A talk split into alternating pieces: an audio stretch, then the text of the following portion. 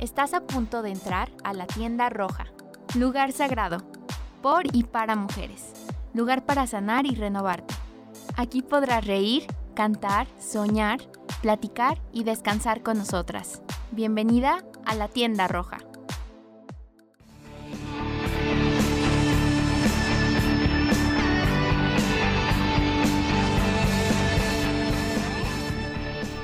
Hola, ¿qué tal? ¿Cómo están el día de hoy? Nos encontramos en otra emisión de La Tienda Roja.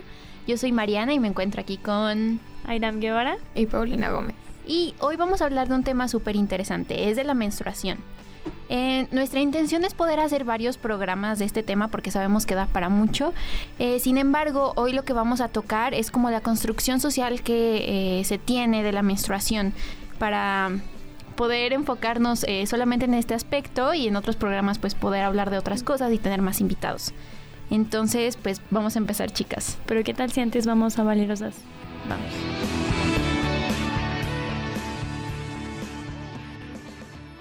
Eres inteligente, eres. Valerosas, tu opinión importa.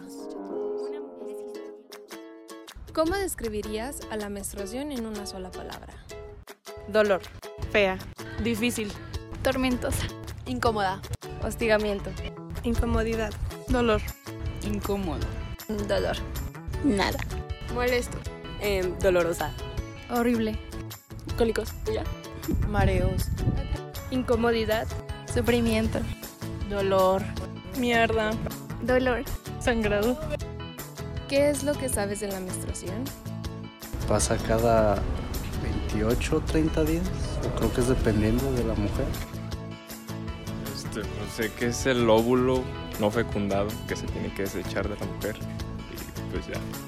No sé nada acerca de la menstruación. Eh, depende, hay una variación de, ¿qué te gusta? 20, bueno, 28 días. En los cuales en los últimos días, eh, pues es la menstruación.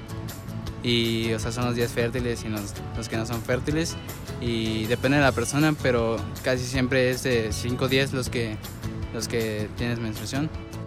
Son los días en los que la mujer tiene el desecho de ovulación y ocurra eh, generalmente una vez al mes, ya que el ciclo de la menstruación, bueno, el ciclo menstrual dura 27 días y los otros 5 son de menstruación, donde ocurre un sangrado. Solo sé que cuando es como la primera vez que menstruas es como tu paso de ser como una, por si de una niña, a ser adolescente o adulta, ¿no? Es como que lo que sé, porque es tu primera menstruación. Y pues el hecho de que venga cada mes es señal de que pues, por ejemplo, estás embarazada, se puede decir. Pues de la menstruación yo lo que sé más o menos es que pues marca la etapa, ¿no? De cuando eres de la infancia a la pubertad. ¿no? Es como lo decisivo. De la menstruación, pues que es, eh, no sé, algo que le da a las mujeres cada determinado tiempo. Según yo es irregular, ¿no? Entonces es igual. Y es como... Tiene algo que ver con la ovulación, ¿no? Es como... Les baja, no sé. Bueno, es un proceso natural que no debe de existir ningún tabú y que pues sí se tiene que normalizar mucho.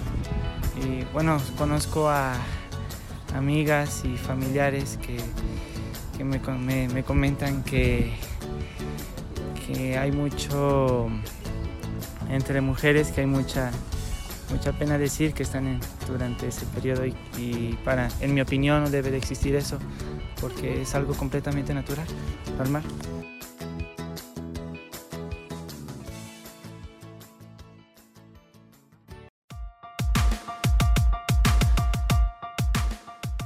Pues bueno, ahí está, como siempre, las opiniones varían por todos lados y se van a muchos lugares. ¿Y ustedes cómo definirían la menstruación en una sola palabra? Mm, yo cuando, no sé, cuando pienso, creo que la describiría como algo de salud, como saludable. Saludable. Ajá. ¿Y tú, Mariana? ¿Tú, Mariana? Como... No sé, como... La primera palabra que te venga cuando Ajá, piensas en biología. biología. o sea...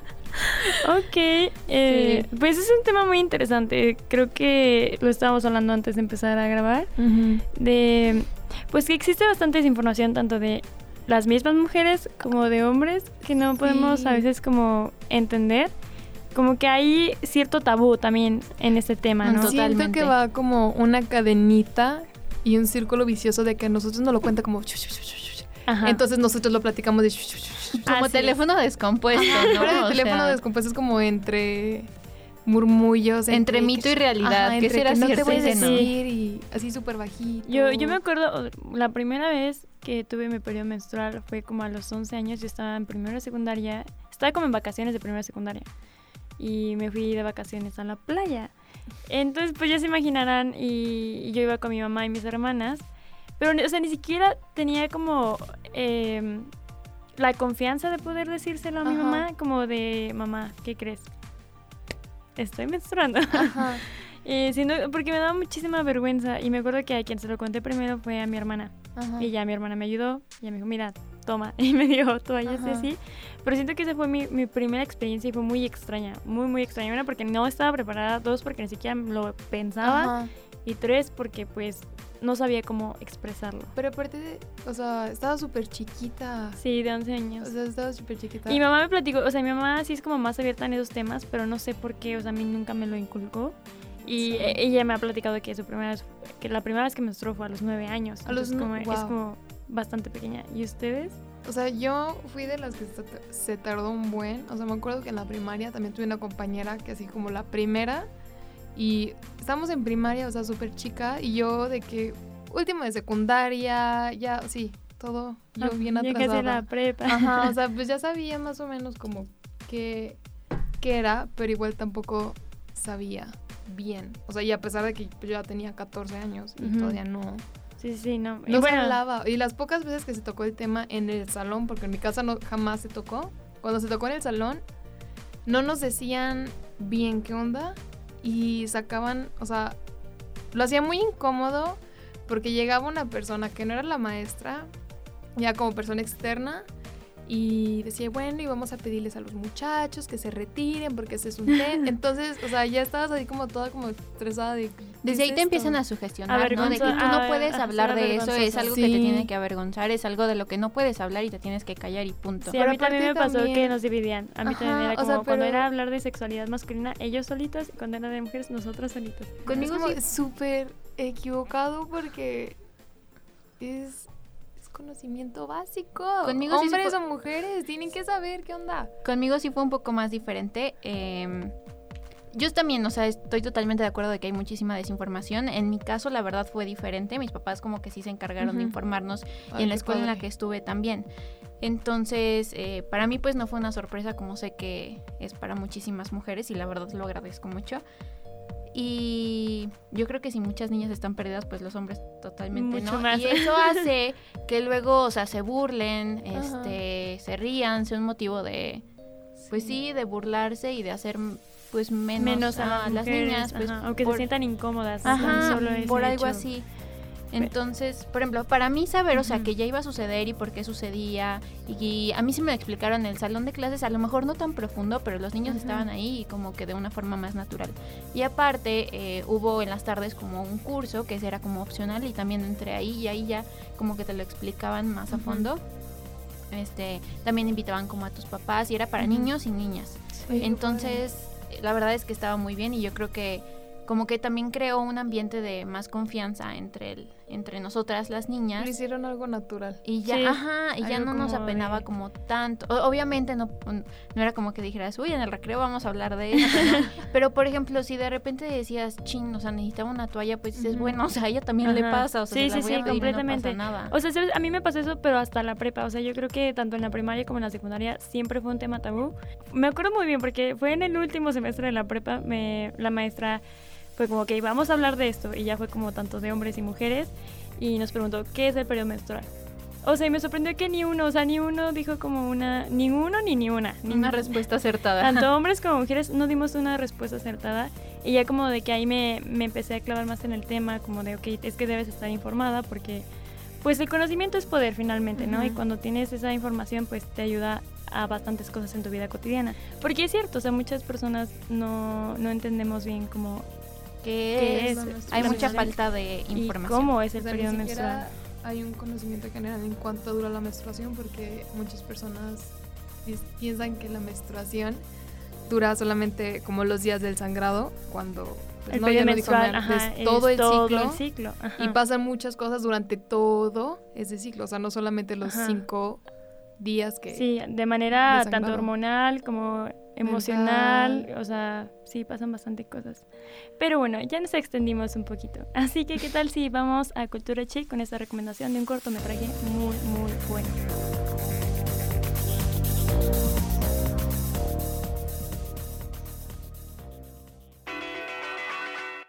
Cultura chic, de mujer a mujer.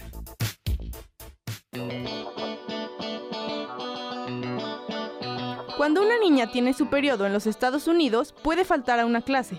Cuando una niña tiene su periodo en un país en desarrollo, es posible que nunca vuelva a ir a la escuela. La equidad menstrual es la lucha para garantizar que las personas que tienen sus periodos tengan acceso a los productos y el apoyo que necesitan, y es una lucha difícil. Esto nos lo deja en claro la recomendación chic de esta ocasión.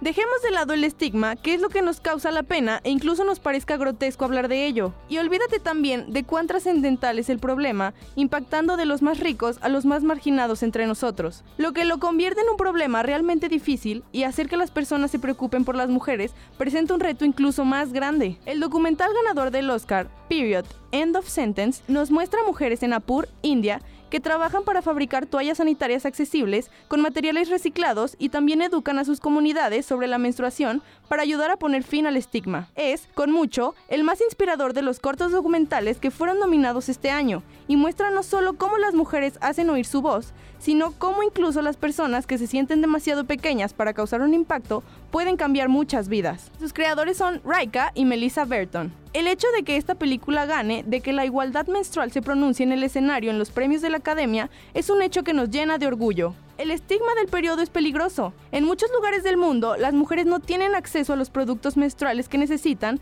ya sea por el acceso, el precio o la vergüenza. En India, donde se desarrolla la película, tristemente, un periodo significa que una mujer enfrenta violencia. Es por eso por lo que en esta ocasión te invitamos a echarle un vistazo a esta inspiradora obra y a seguir luchando contra los estigmas. Yo soy Fer Herrera en Cultura Chic. Hasta la próxima.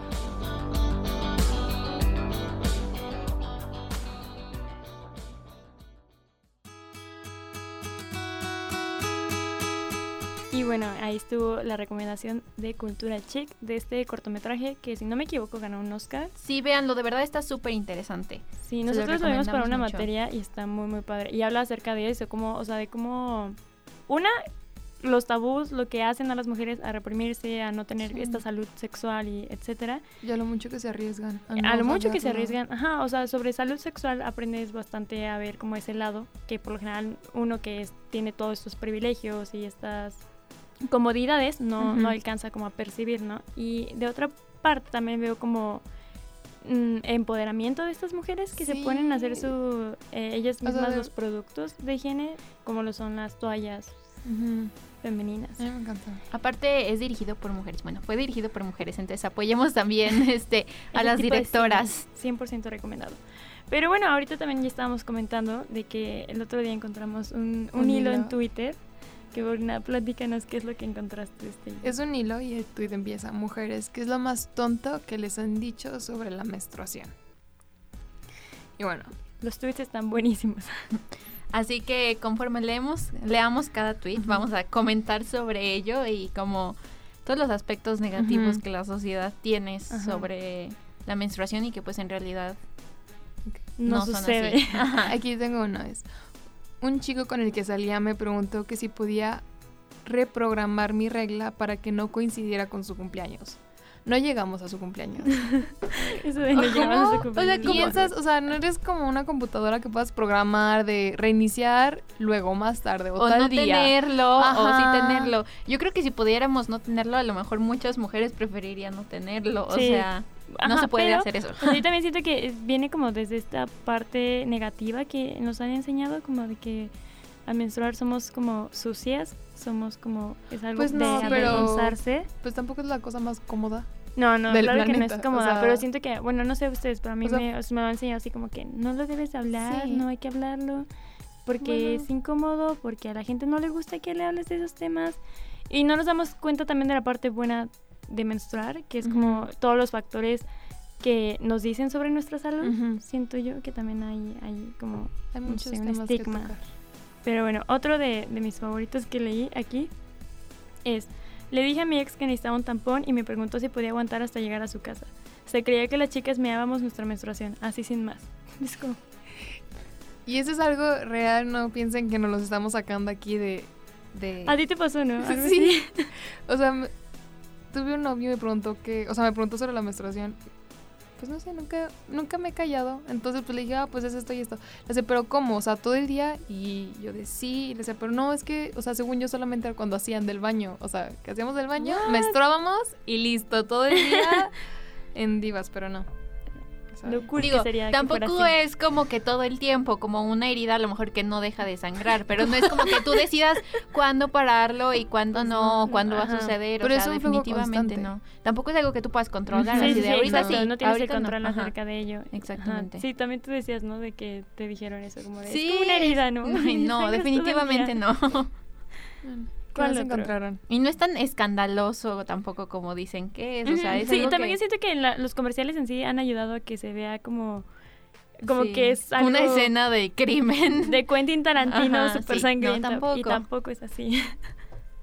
Miren, otro que yo encontré que también se me hizo muy gracioso. Ahí, bueno, dice.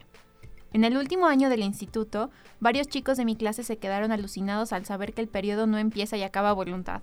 No sabían que no se para cuando dormimos, ni que es doloroso casi siempre. Ellos. ¿Pero eso no es horrible? Yo. Bueno, claro que sí. De eso se trata. y pues sí, o sea, justamente eso, no, no podemos controlarlo ni decidir cuándo o cuándo no. O sea, simplemente pasa y pues ni modo, así nos toca. Sí, nos toca. Es un ciclo natural de nuestro cuerpo y ese ciclo pues viene con otros. Sí, sí, y bueno, y también yo siento que también aquí es muy importante recalcar en que el periodo menstrual sí duele, pero duele no un dolor tan intenso. Si es muy intenso, amigos, yo lo que les debería recomendar es ir a un ginecólogo. Uy, sí. Porque, ajá, o sea, no debería de doler Yo tanto. No, yo al inicio, o sea, el primer, o sea, de los, el primer año, primero y segundo año, cada que me llegaba la menstruación, era yo, se me bajaba la presión del dolor y terminaba desmayada y despertaba ya conectada al suero. Eso no es normal, amigos. No, y se me no es hicieron estudios y no, no me encontraron nada. Fue Sí, muy porque, por ejemplo, ya ajá. después como se fue calmando, pero igual me da, y- pero igual me dan dolores súper fuertes. Yo conocí la, la historia de una chica que, o sea, habló su- de, de su historia en internet, que ella decía, ah, son gajes del oficio, no importa, por eso duele, es normal.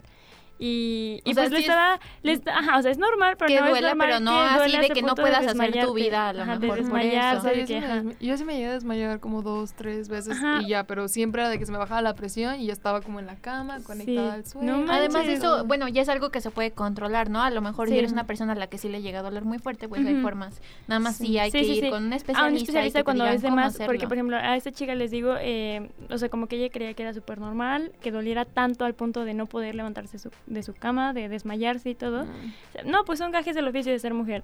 Y ya después, hasta que ya no pudo más y que la tuvieron que internar, descubrieron que tenía un tumor del tamaño de una pelota de, de béisbol, así de enorme, y la tenían que operar y era...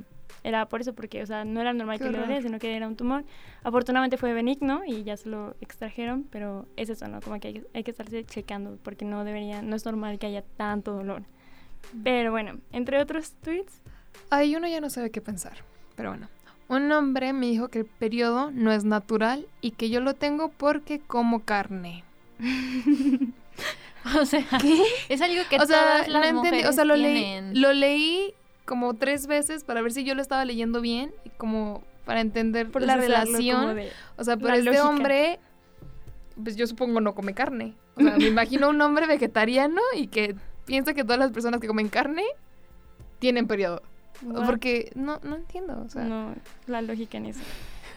Número 15 es el tweet que yo encontré y dice, una vez un tipo me preguntó si me ponía triste cuando me venía la regla, porque significaba que un bebé moría. Amigos, o sea, no menstruas y significa que tuviste un aborto o Ajá, que sí. mataste un bebé. O sea, es simplemente porque no hubo un embarazo y el endometrio pues se desecha, por decirlo de Sí. alguna forma. O y de sea, alguna u otra forma sigue como presente ese pensamiento.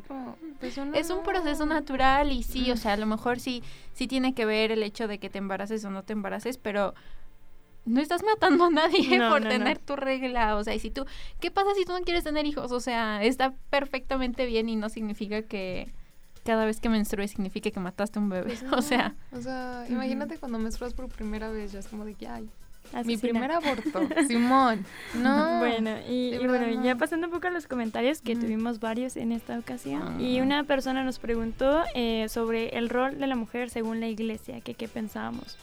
Y, y no sé, o sea, yo siento que la iglesia en alguna, de alguna forma ha ayudado a este estigma. O sea, pienso en la película de Carrie y de cómo Mm. su mamá era súper religiosa y odiaba a su hija cuando empezó a menstruar, que porque era del diablo y todo eso.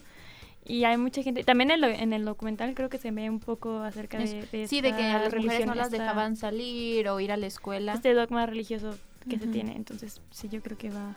Y yo creo que las creencias de cada quien, ahí. pues ya como muy, o sea, es muy personal, ¿no? personal, claro. Pero el hecho de que, o sea, que no te hagan sentir menos por eso, porque es algo totalmente natural y es un proceso humano. o sea, E de las independiente de la religión, ¿no? Que no tiene nada que ver Sí, o sea, con- cua- cualquier mujer lo va a tener, entonces no es algo por lo que te tengas que avergonzar o apenar, no es un castigo.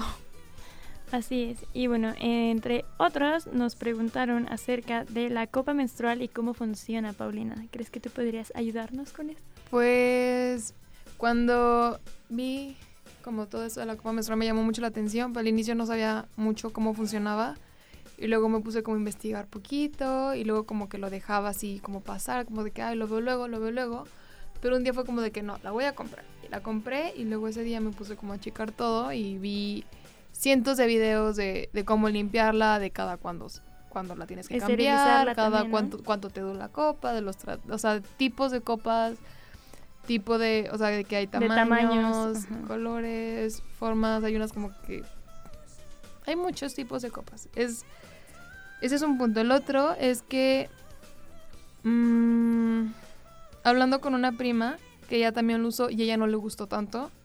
O sea, hablamos y, y la cosa se trata, a ella se le hace muy incómodo el el colocarla y yo le dije que cuántos dobleces había intentado y como que se sacó de onda. Entonces, porque cuando yo estuve investigando lo de la copa, vi que había muchos doble- dobleces y formas como para colocar la copa y mm, yo no encontré el doblez que me... No encontré mi doblez, o sea, la primera, o sea, sí fue como toda esa... tener De que probarlo. experimentar varias De hecho, creo que la... O sea, las dos primeras veces que, la, que lo usé, o sea, sí fue como de estarle moviendo, porque pues vi muchos dobleces, dije, pues quiero intentarlos todos para saber cuál se me acomodaba. Obviamente con unos era como más difícil y otros como más sencillo Ujú. y otros como... Pues ahí le fui, le fui intentando y fui probando y encontré que a mí me servía muchísimo y yo, o sea, de verdad yo soy muy feliz. O sea, Es lo mismo de informarnos y de ver qué es lo mejor para nosotros. y de calarle, porque por ejemplo mi prima de que lo intentó mm, como una vez y que no pudo y que ya la dejó y le dije, no, pues inténtalo y como que me hizo cara como de no quiero. le dije, inténtalo en como los últimos días, que es cuando el flujo no es tan abundante, si es que llega a hacerlo. Dije, intenta y intenta muchos dobleces, a ver cuál se te acomoda, a ver cómo te sientes ahora. Pero no sé, o sea, yo la recomiendo 100%.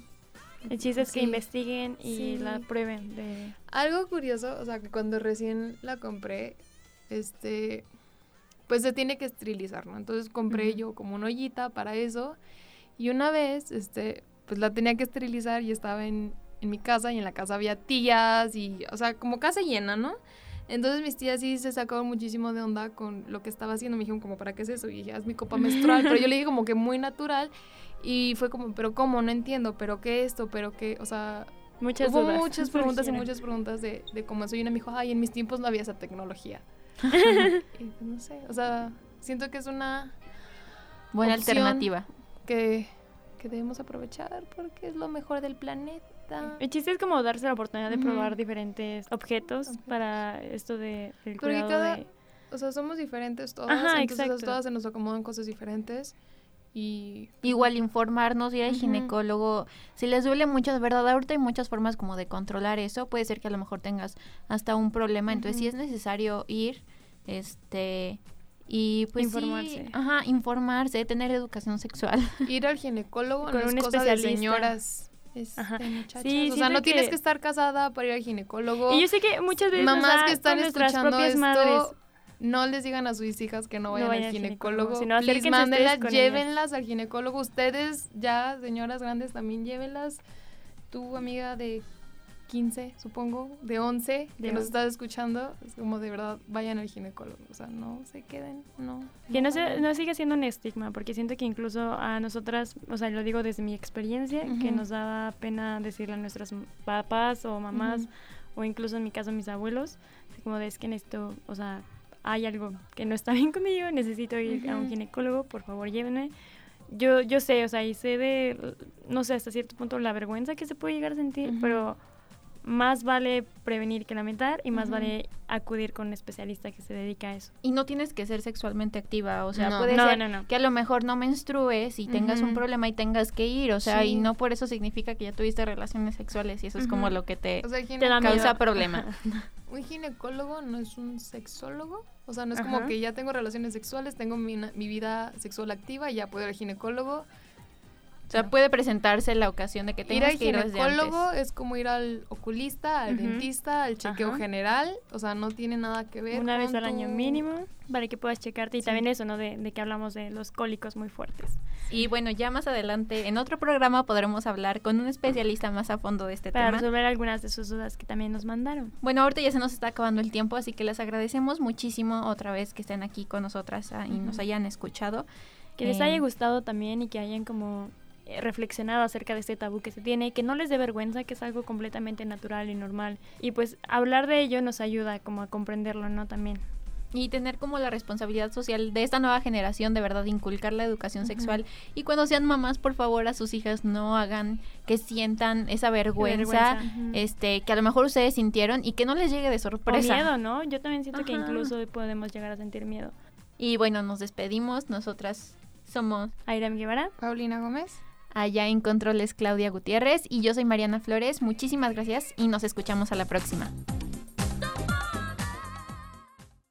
te esperamos en la siguiente edición de La Tienda Roja. Hasta la próxima.